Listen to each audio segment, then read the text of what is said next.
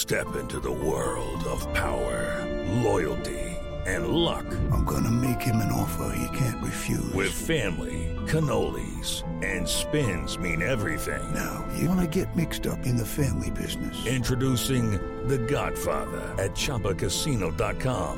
Test your luck in the shadowy world of The Godfather slot. Someday, I will call upon you to do a service for me. Play The Godfather now at ChumbaCasino.com. Welcome to the family. No purchase necessary. VGW Group. Void where prohibited by law. 18 plus. Terms and conditions apply. The History of Egypt podcast is a member of the Agora Podcast Network. Visit agorapodcastnetwork.com to hear more wonderful shows from many talented colleagues.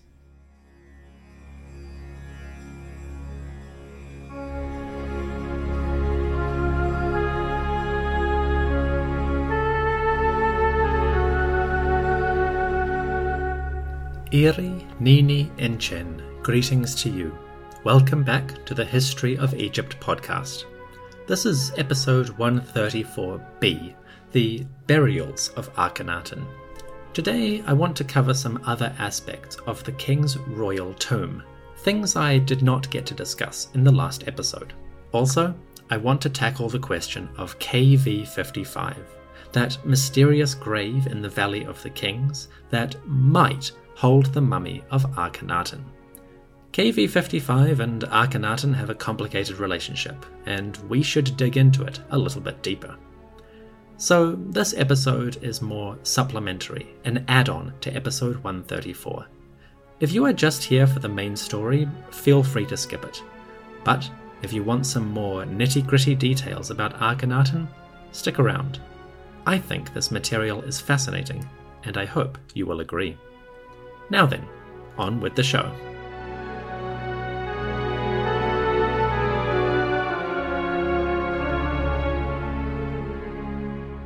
In his 17th regnal year, sometime around 1346 BCE, Akhenaten, the king of southern and northern Egypt, died. He was probably in his early to mid 30s, as far as the historical evidence is concerned. He died of natural causes, as far as we can tell, and when he passed, his heirs prepared the body for its burial. Soon the king's mummy travelled east of Akhet Aten, the royal city, and in a secluded tomb hidden among the cliffs of an old river valley, Akhenaten went to his rest. The tomb of Akhenaten at Amarna was discovered in the late 1800s. It was first found by the locals who lived in this area. They uncovered the tomb, and Westerners became aware of it because small items of jewellery appeared on the antiquities market. Soon after, scholars like Flinders Petrie began to investigate this area and the monument. A couple of different expeditions and excavations followed. Scholars would trek out to the royal tomb to examine the monument and sift through some of the debris. Studies of the royal tomb were a bit haphazard in the late 1800s and early 1900s. Then, in the 1970s, a new team came here and conducted a thorough scientific excavation.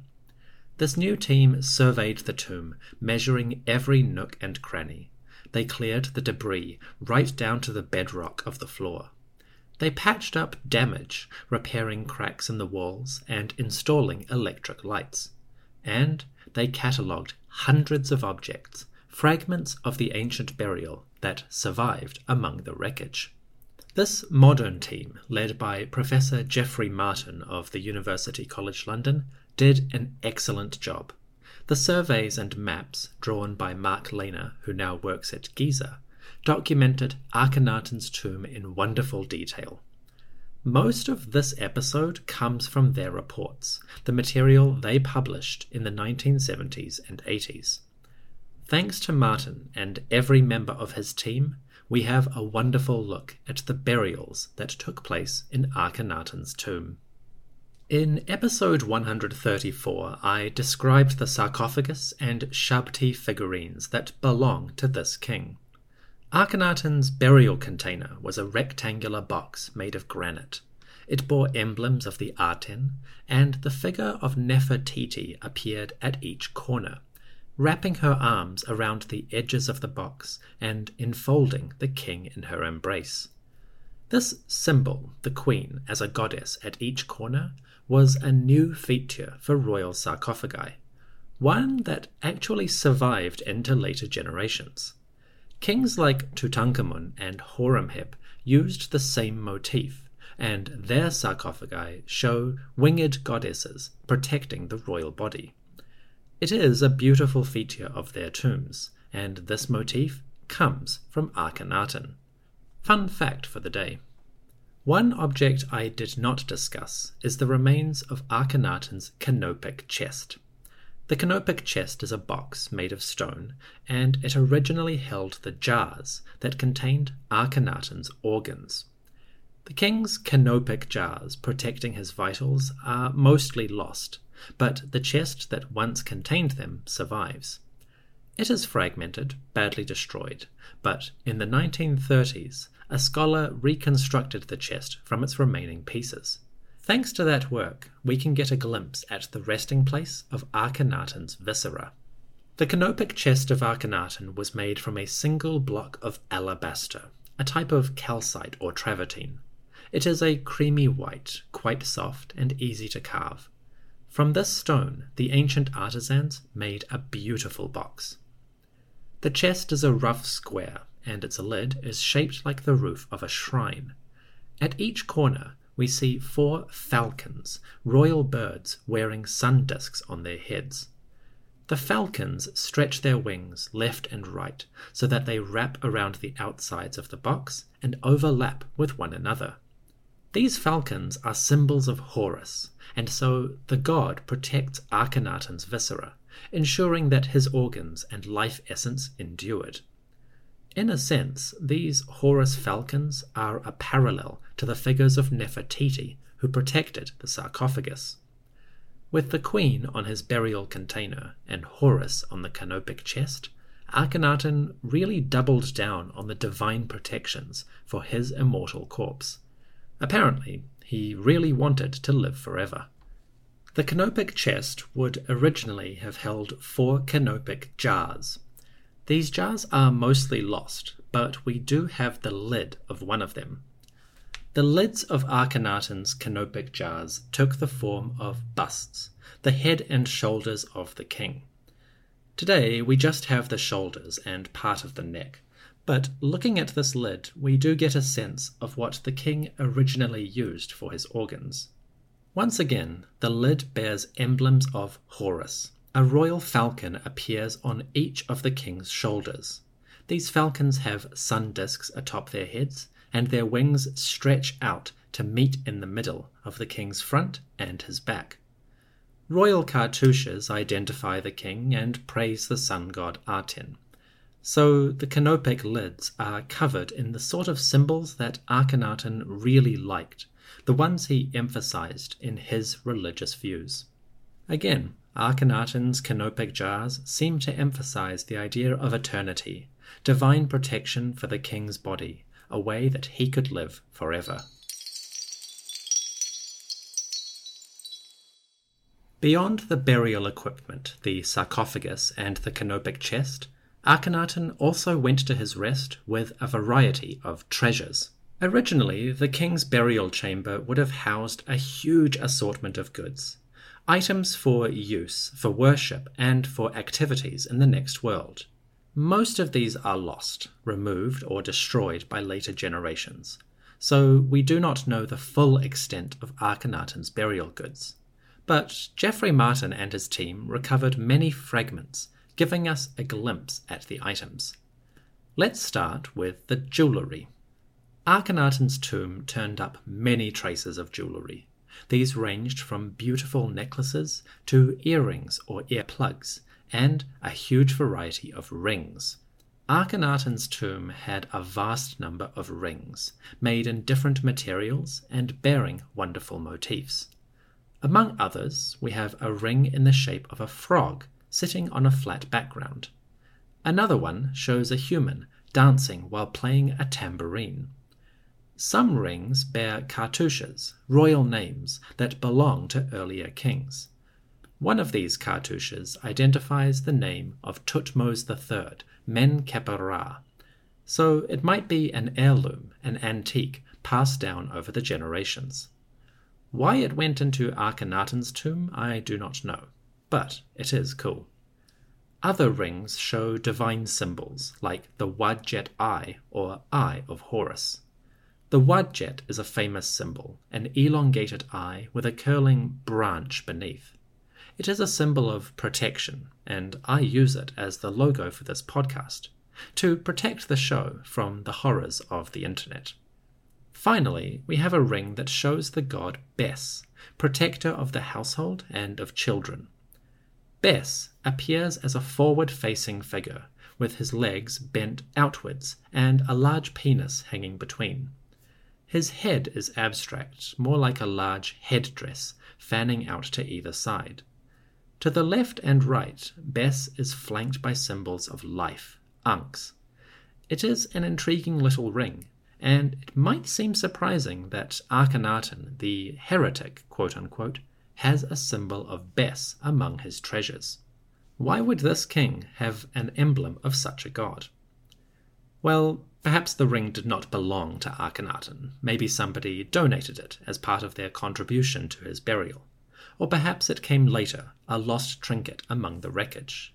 We cannot be sure, but as we will see in an upcoming episode, the god Bes was popular throughout Akhenaten's reign, and symbols of the deity show up in the city of Akhet Aten, Amarna. Apparently, people quite liked him, regardless of the king's beliefs. So Bes turns up in the tomb on a ring, it is a curious little inclusion, one that I quite like. You can see a photo of this ring and others that I've mentioned on the podcast website. Beyond the rings, Akhenaten's tomb contained other items golden necklaces made of beads turned up, and one of these necklaces is quite intriguing. A set of pendants from an ancient collar seem to be copies of a piece found in KV 55, the mysterious tomb in the Valley of the Kings associated with Akhenaten's reign.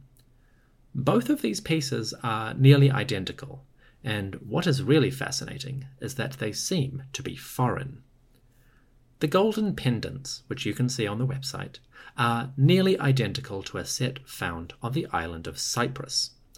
A tomb at Enkomi in the eastern Mediterranean contained golden necklace beads that are exactly the same as these, which suggests that Akhenaten's court received jewellery from the artists of Cyprus.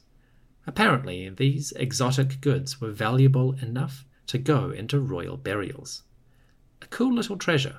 Pictures on the podcast website. Finally, we have some miscellaneous objects that turned up in the tomb. Things that are interesting but not particularly significant.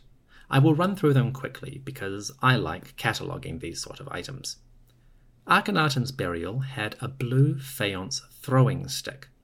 Like a boomerang, this stick was designed for catching birds, striking them sharply so that the hunter could collect them. In this case, Akhenaten's throwing stick is a model, a pretend version of the real thing. In the next world, of course, the model stick would become real, and Akhenaten could use it to hunt birds if he wished.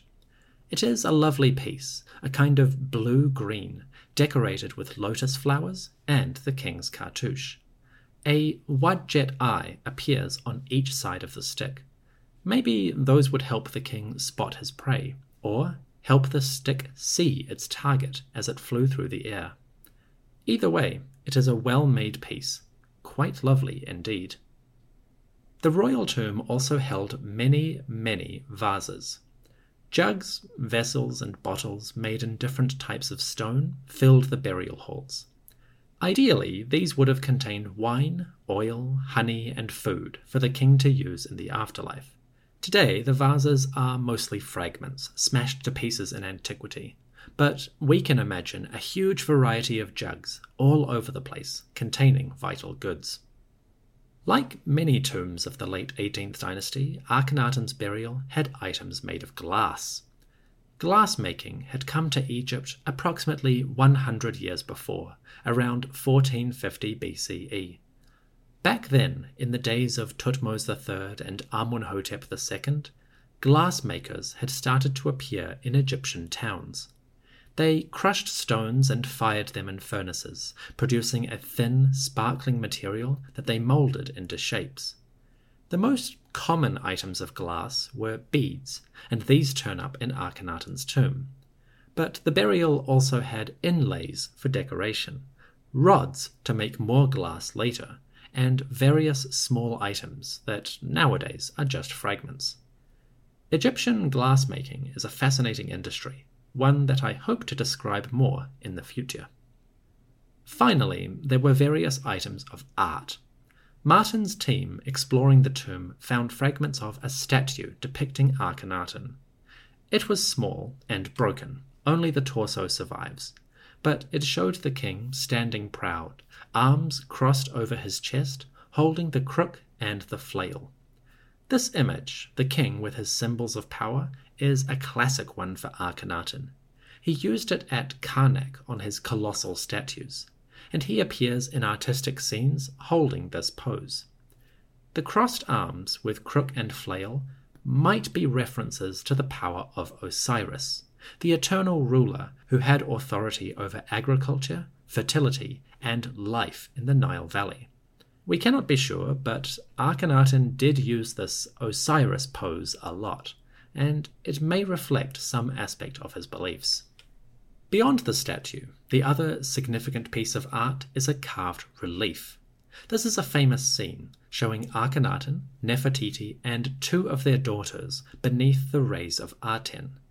The royal couple stand tall, making offerings to the sun, while the princesses shake the sistra or rattles to catch the god's attention. This image is one of the most recognizable scenes of the time. It shows up in books and catalogues on a regular basis. As far as we can tell, this image comes from the royal tomb.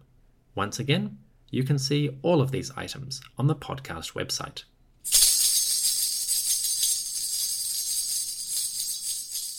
So, the burial goods of Akhenaten have a wonderful assortment of items.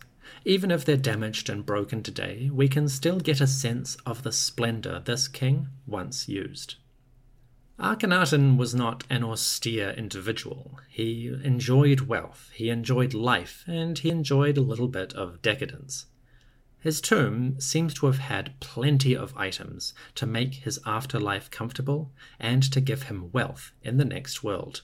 Looking at these little fragments, we can get a sense of the ancient pharaoh's burial. Of course, the royal tomb at Akhet Aten, Amarna, was Akhenaten's initial resting place. But we cannot be sure if the king remained there or if his body later moved somewhere else. There is a strong chance that the king later wound up in a tomb in the Valley of the Kings. This tomb, KV55, is a subject of endless controversy, but it is important to discuss it with relation to Akhenaten. In Chapter 2, we're going to examine KV55 and what it says about Akhenaten. Is the mummy actually the king, or is it someone else? These questions and many more after the break. See you in a moment.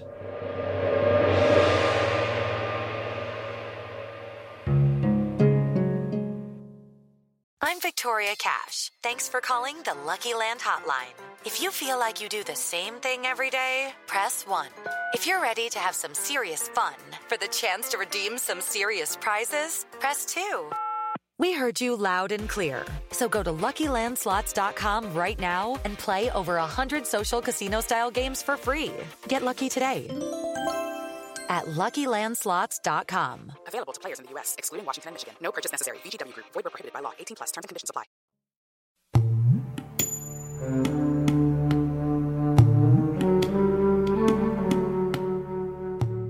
Chapter 2 In episode 128, I described the discovery and opening of a tomb called KV55. Located in the Valley of the Kings, KV, this tomb housed the remains of someone who died in the Amarna period.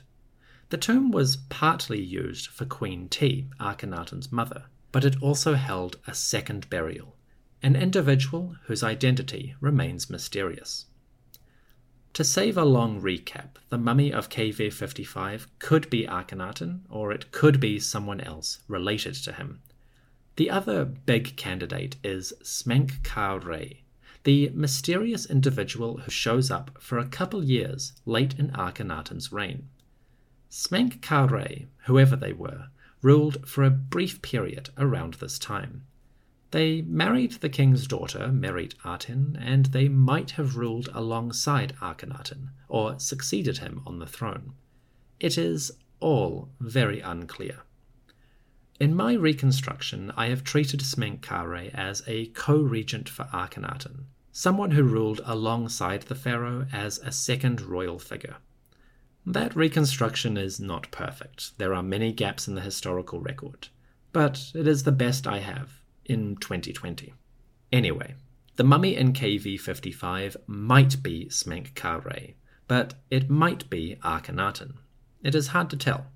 You see, the tomb itself was terribly damaged when it first came to light. Part of the roof had collapsed, smashing the coffin and the mummy it contained. Water had also seeped into the hall, degrading the burial equipment and making the mummy terribly fragile. Unfortunately, the excavators caused further damage when they examined the body. While KV 55 originally had a reasonably intact mummy, today only bones remain. Those bones are hotly contested. There is really one big question here Is the KV 55 mummy Akhenaten? Well, maybe. A couple of factors suggest that might be the case. Firstly, the KV 55 coffin bears titles and epithets that usually apply to Akhenaten alone.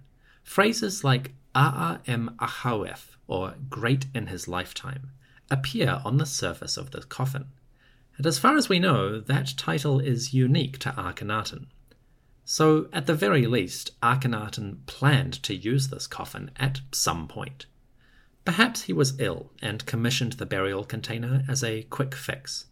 Or perhaps the title is not as unique as we think. Either way, the coffin might have belonged to Akhenaten. We cannot deny that. Secondly, the canopic jars in KV 55 might have been used for this king. This is an argument put forth by Marc Gabolde, who suggests the canopic jars eventually belonged to, quote, Akhenaten and no other. What Gabolde means is that originally the jars belonged to Kiya, Akhenaten's second wife and a member of the royal household. Later, though, Kiya's names were removed and replaced by royal cartouches, possibly those of Akhenaten. For Gabolde, the jars probably bore his names and thus belonged to this king. I am hesitant on this idea. For one thing, we know that Akhenaten had canopic jars, and they went into his tomb at Akhet Aten. Parts of those canopic jars survive, namely the lids. So we do know that Akhenaten had his own vessels. Which begs the question why would someone borrow other jars when the king already had them? Something does not add up there, in my opinion. Finally, the third reason why KV55 might be Akhenaten is that after the tomb was sealed, a later generation found it. And apparently, those people thought it was Akhenaten. At some point, robbers or vandals entered the tiny sepulchre of KV55, and when they saw the burial goods, they decided to desecrate it quite viciously. They attacked the coffin, chiseling the name out of the cartouches. They attacked the face and tore a huge chunk of the golden mask away. Only the eyes and part of the forehead remain on the coffin, giving KV 55 a ghostly, dark visage. Whoever attacked this tomb clearly thought that it was Akhenaten, which suggests that the burial goods identified the mummy as this king. On that basis, maybe it was the heretic removed from his tomb and placed in a crypt in the Valley of the Kings. If that is the case, then the KV 55 mummy should give us insights into this ruler. There is one big problem with identifying this body as Akhenaten. As far as forensic studies indicate, the mummy is probably about 20 years old, maybe 25 at most. Now, there is a lot of debate around that, and different examinations reach different conclusions. I went through this material in some depth in episode 128, but long story short, although a recent study proclaimed that the mummy was 35, that examination was rife with problems. The authors of the paper, Zahi Hawass and a large team, did not provide any evidence or data to back up their 35 years old claim. This was an enormous problem because researchers could not tell if Hawass's team had reached that conclusion legitimately or if that was the answer they wanted. I am not suggesting anyone lied or that there was any corruption, merely that if you are looking for a particular interpretation, sometimes you might ignore evidence to the contrary. The problem with this study was that they did not provide the data supporting their conclusion, which made this discussion effectively useless for historians trying to understand it. If the mummy is in its mid 30s, and you can prove that with scientific data from analysis machines, we need to see that data in order to confirm it. Unfortunately, the gaps in this study mean that we cannot use it with much confidence. So, the 2010 DNA analysis, at least when it comes to Akhenaten, has made relatively little impact in the Egyptological community. That being said, some scholars have accepted the 2010 study and used it as the basis of their histories. If they believe that KV55 is Akhenaten, then that can form the core of interpretations and theories about who this man was. That can have a big impact, and it is worth paying attention to how critically or how closely an author discusses that material. Without the raw data to study, the age of the mummy remains a totally open question which means that the mummy could be as young as 20 years old. How does that match up with Akhenaten?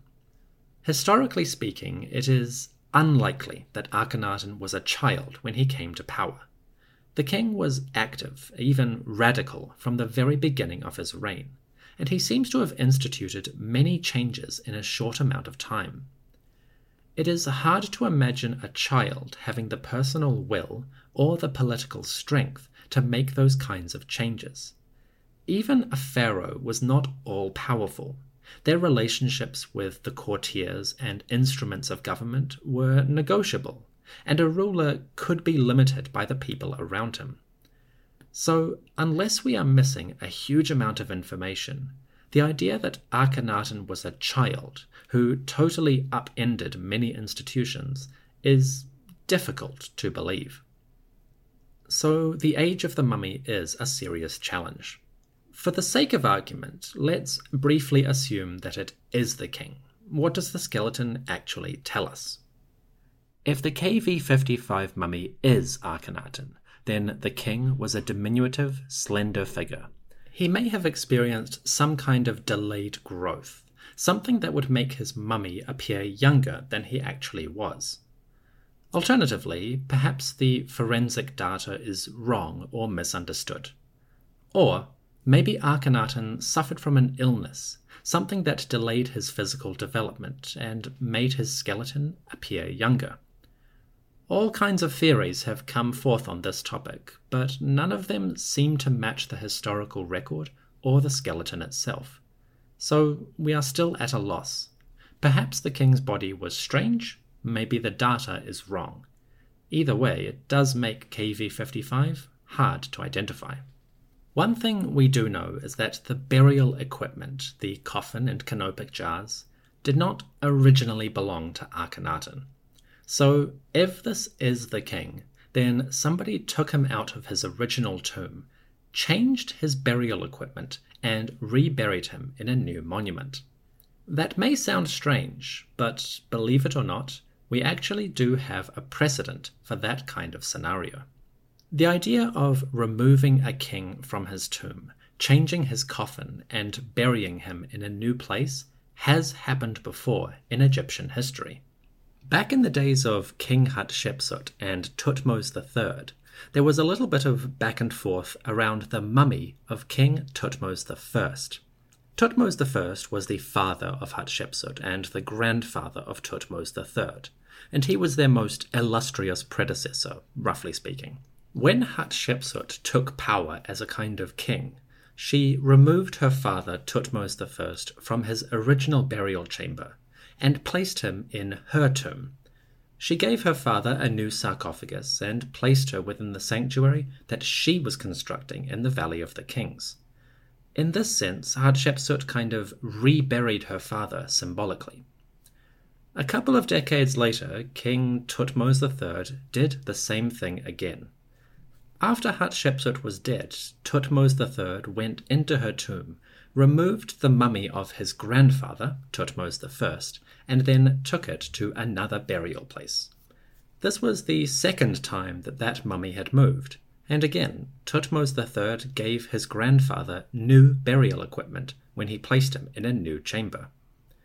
So the idea of removing a king from one tomb, giving them new equipment, and placing them in a new tomb does have precedent in Egyptian royal history. In that sense, it is quite possible that King Tutankhamun removed Akhenaten from his original tomb, brought him to the Valley of the Kings, and placed him in a new sepulchre. When he did this, Tutankhamun might have given Akhenaten new burial equipment, repurposed from other individuals. The reasons for doing this would be political and religious. When a new king came to the throne, they were obligated to bury their predecessor. Every ruler was the incarnation of Horus, and every dead ruler was the incarnation of Osiris, the father of Horus. In that sense, every new king, Horus, was supposed to bury their predecessor, Osiris. This was a mark of respect and a way of maintaining the cosmic order. Every generation had their time as Horus and then ascended to the role of Osiris. Tutankhamun may have moved the burial of Akhenaten as a way of fulfilling his obligations to his royal predecessor. If he was going to be a legitimate king of Egypt, he needed to fulfill certain responsibilities. We will come back to this question when we tackle the reign of Tutankhamun. Obviously, there's a lot of complicated historical stuff going on. But long story short, the idea that the KV 55 mummy is Akhenaten, placed in a new tomb with new burial equipment, is not impossible. In fact, there is a precedent for it quite recently in Egyptian history.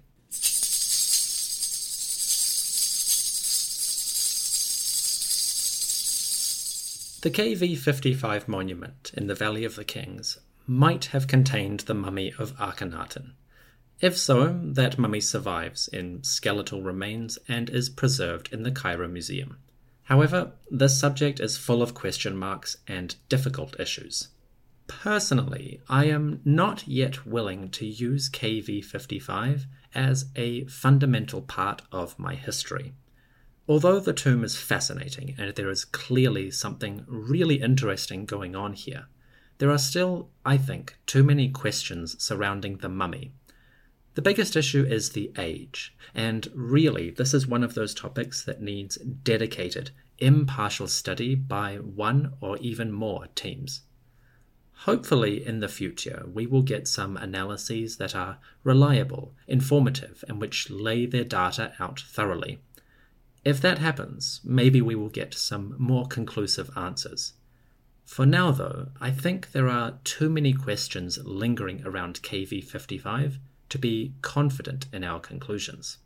Obviously, that might seem unsatisfactory, and believe me, I feel that quite keenly myself. Unfortunately, that is the name of the game in Egyptology. Sometimes we cannot commit too strongly to a particular interpretation.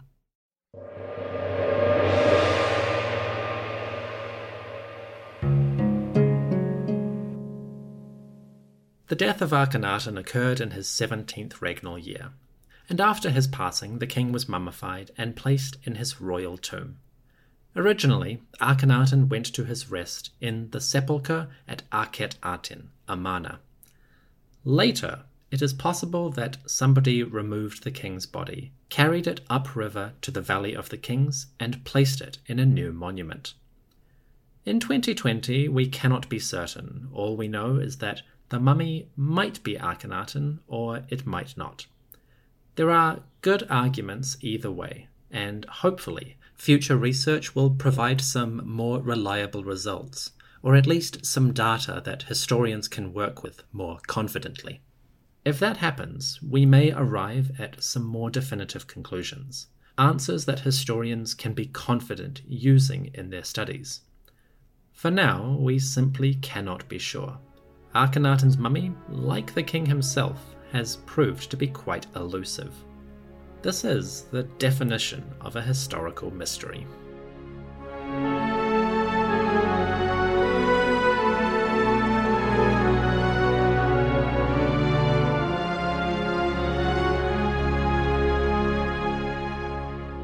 Thank you for listening to the History of Egypt podcast. I hope you've enjoyed this supplementary episode. Next time, we finally wrap up the reign of Akhenaten. We study the king's legacy and consider how he fits into royal history and what changes he instituted that lasted into later generations. Join me soon for episode 135 The Faces of Akhenaten.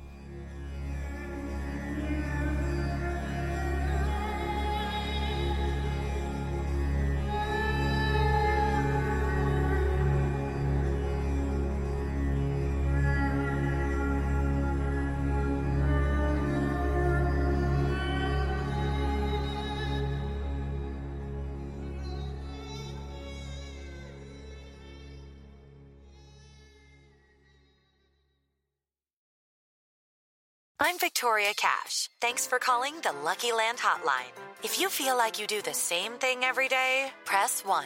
If you're ready to have some serious fun for the chance to redeem some serious prizes, press 2. We heard you loud and clear. So go to LuckyLandSlots.com right now and play over 100 social casino-style games for free. Get lucky today at LuckyLandSlots.com. Available to players in the U.S., excluding Washington and Michigan. No purchase necessary. VGW Group. Void prohibited by law. 18 plus. Terms and conditions apply.